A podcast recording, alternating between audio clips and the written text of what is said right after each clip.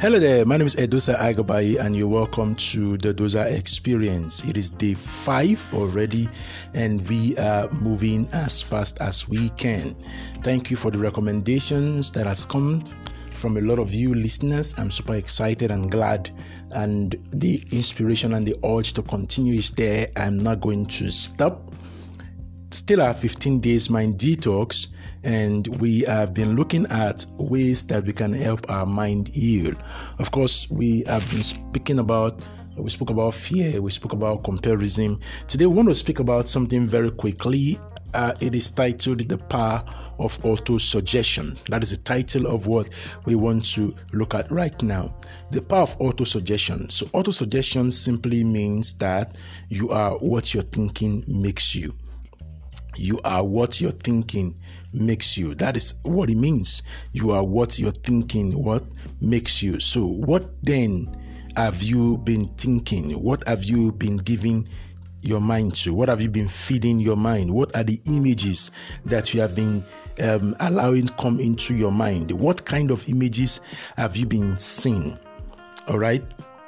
Always and everywhere, by the power of auto-suggestion, we are bringing forth into reality the images which we have planted, So what are the images that you have planted in your mind? Your mind is a field.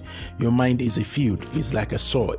So it's a soil, a fertile soil, that whatever you plant on it germinates. So when you plant negativity, negativity germinates. When you plant positivity, it germinates. So what seed exactly is rooted in your mind?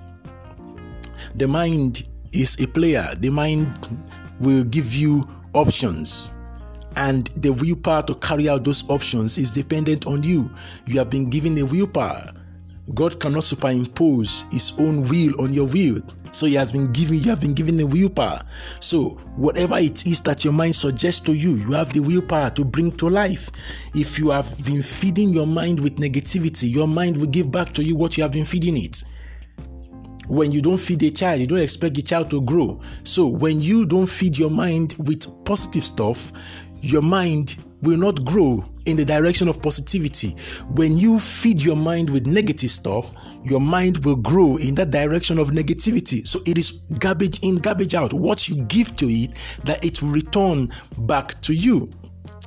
It will return it back to you in good measure, pressed down, shaken together, and running over. If it is negativity, it will come in that measure to you.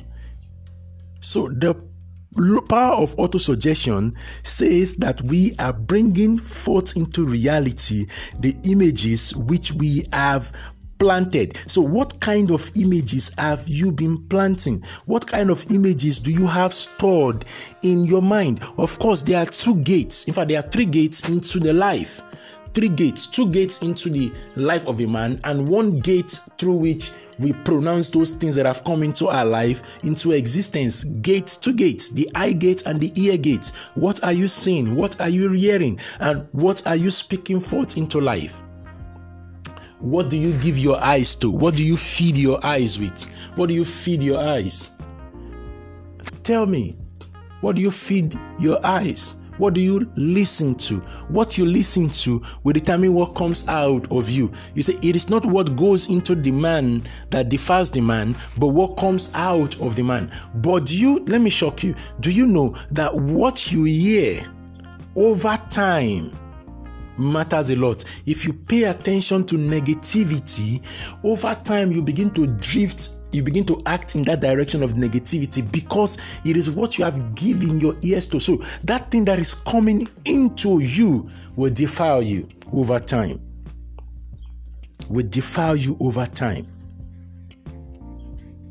The man that you see that has succeeded today, the man that is succeeding, that you are admiring in your community, in your family, in your church, in your place of worship or wherever, your place of work, that man that is succeeding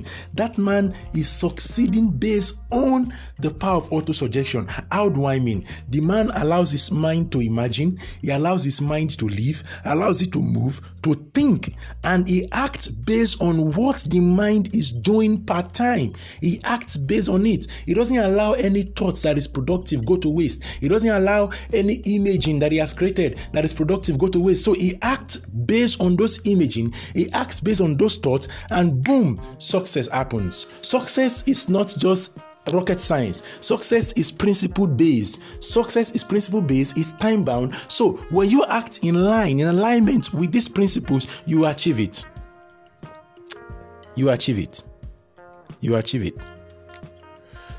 it. Prudence Mumford wrote, she said, Prudence Mumford rather said, the man who succeeds must always in mind or imagination live, move, think, and act as if he had gained that success, or he never will what? Gain it. So it is the silent force of the mind, the quiet mood of resolve that we have held firmly to, that makes people gravitate to whatever they want out of life. So look at it this way. You want to buy a car. You want to buy a car. Now your mind will begin to ask you, what kind of car do you want to buy? You start looking at different options. Okay, eventually you pick a particular brand of car. Okay, this particular brand. So what model of this particular brand of car do you want? You see, you eliminate. Over time, give yourself time. You start seeing yourself as you move on the street, as you walk past, as you walk by, as you close from your office. Each time you keep seeing that particular brand of what? Car. Because the image of that car has been fully formed in your what? Subconscious. It's fully formed in your mind. So you start seeing that particular car every now and what? Then eventually you might not buy that type. You might buy even something far more better. But that thought line, that imaging has sparked up something in your subconscious. So it's not giving your subconscious the possibility of bringing that thing into reality. I know you know this particular man that we call Andrew Carnegie, the Steel King. This is actually one of those men who built America. You need to go and watch that movie, The Men Who Built America. Andrew Carnegie is one of those men and is the father of steel. He said, I would not give a fig for the young man in business who does not already see himself as a partner or the head of the firm. God will not give you anything if you don't see yourself owning that thing. The universe will not favor you if you are not in alignment with it. All men who have achieved great things have been dreamers, and what they have accomplished has just been in proportion to the vividness, the energy, and persistency with which they have what? Visualized their ideas, held to their dreams, and struggled to make them do what? Come true.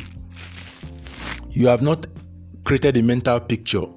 You want to achieve success. It doesn't work that way. You have to have a mental picture of the kind of home you want to have, the kind of kids you want to have, the kind of job, the kind of career, the kind of family you want to build. You need to have that mental picture. Yes, you need to have it. It's sacrosanct to the survival of your destiny. You have to have it. So whatever comes to us in life, we usually what? Create first in our mentality. Whatever comes to you is something that you have created first in your mind, in your subconscious. You have created it first. Okay, look at this. An architect, he wants to build a house. Do you think he just go tell the engineer start building? No, the architect doesn't do that.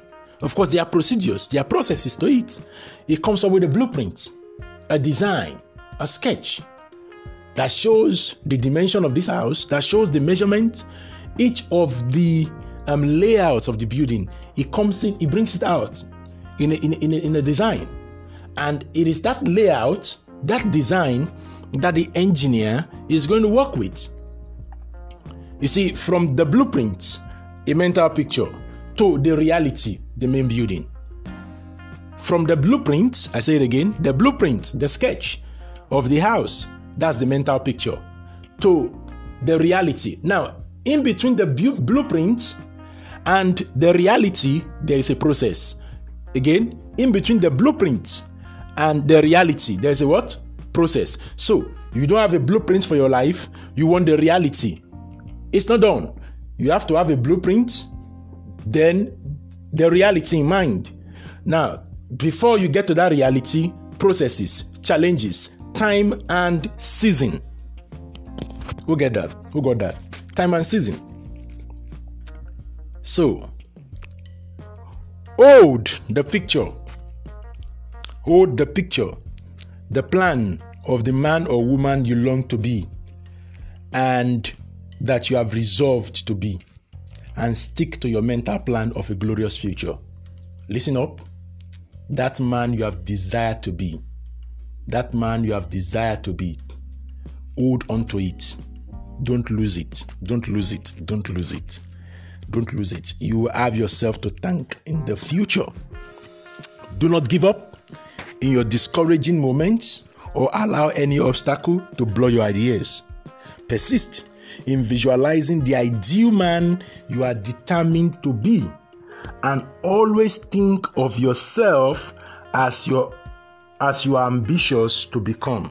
This mental attitude will help you match your dream with its reality. Yes, I can tell you that. There's a magnetic, attractive power. There's a magnetic and attractive power in such a mighty purpose. In clinging to one, you realize that everything you need out of life will gravitate towards you. As long as you have a picture of whatever it is you want and you work it out, that picture will gravitate towards you in real time. In real time. So as we grow more and more, we should understand that whatever it is that we long for, that we long to become, that we long to achieve, whatever it is going to come to us based on the habits and the character and systems and structures that we have built over time. So if we constantly aspire and strive for something better and higher and nobler, we cannot help broadening and improving. You have to improve yourself. You have to improve yourself. You have to improve yourself. If you want to be great in life, it is a call for self-improvement.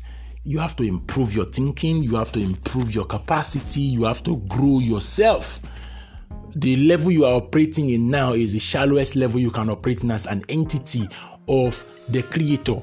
It's the lowest level that you can operate in. So you have to improve yourself. Listen to this before I wrap up. Andrew Carnegie said, immense power is acquired by assuring yourself in your secret reveries that you were born to control affairs. You were born to control what? Affairs. The child of a criminal parent who becomes a criminal is not in any sense born a criminal. The child of a criminal parent who becomes a criminal is not in any sense born a criminal, except through the power of what? Suggestion. It is what the child has seen the parents do. It is what the child has heard the parents communicate over time that has succeeded in informing the mind of that what? Child. So the same may be said of poverty as well. Poverty, it's somebody who is born in a family that is poverty stricken. All right? It doesn't mean that the person should also become poverty-stricken because of that environment, except the person choose to become it. Except the person choose to become it. That's when the person will become poor. So, I'm going to draw the curtain here today. If you have a question you want to ask me, you can reach me on +234 8067190374. I take it again, +234 8067-190374. You can contact me on social media, on Facebook, Edosa Doza, that's E-D-O-S-A-D-O-X-A. On Instagram, E-D-O-X-S-A-D-O-X-A. On Twitter, the same. You can reach me across those social media platforms, and I can assure you that you have a good audience from me. Okay, until tomorrow when we continue for day 6, where we'll be talking about forgiveness. I know this is going to help a lot. A lot of people are dealing with the spirit of unforgiveness, and that's why they may never get the good out of the land. So we're going to look at that tomorrow. Until I come your way again, keep winning. Remember, you deserve to be seen. My name is Edosa Agabai. Keep shining your light. Bye-bye.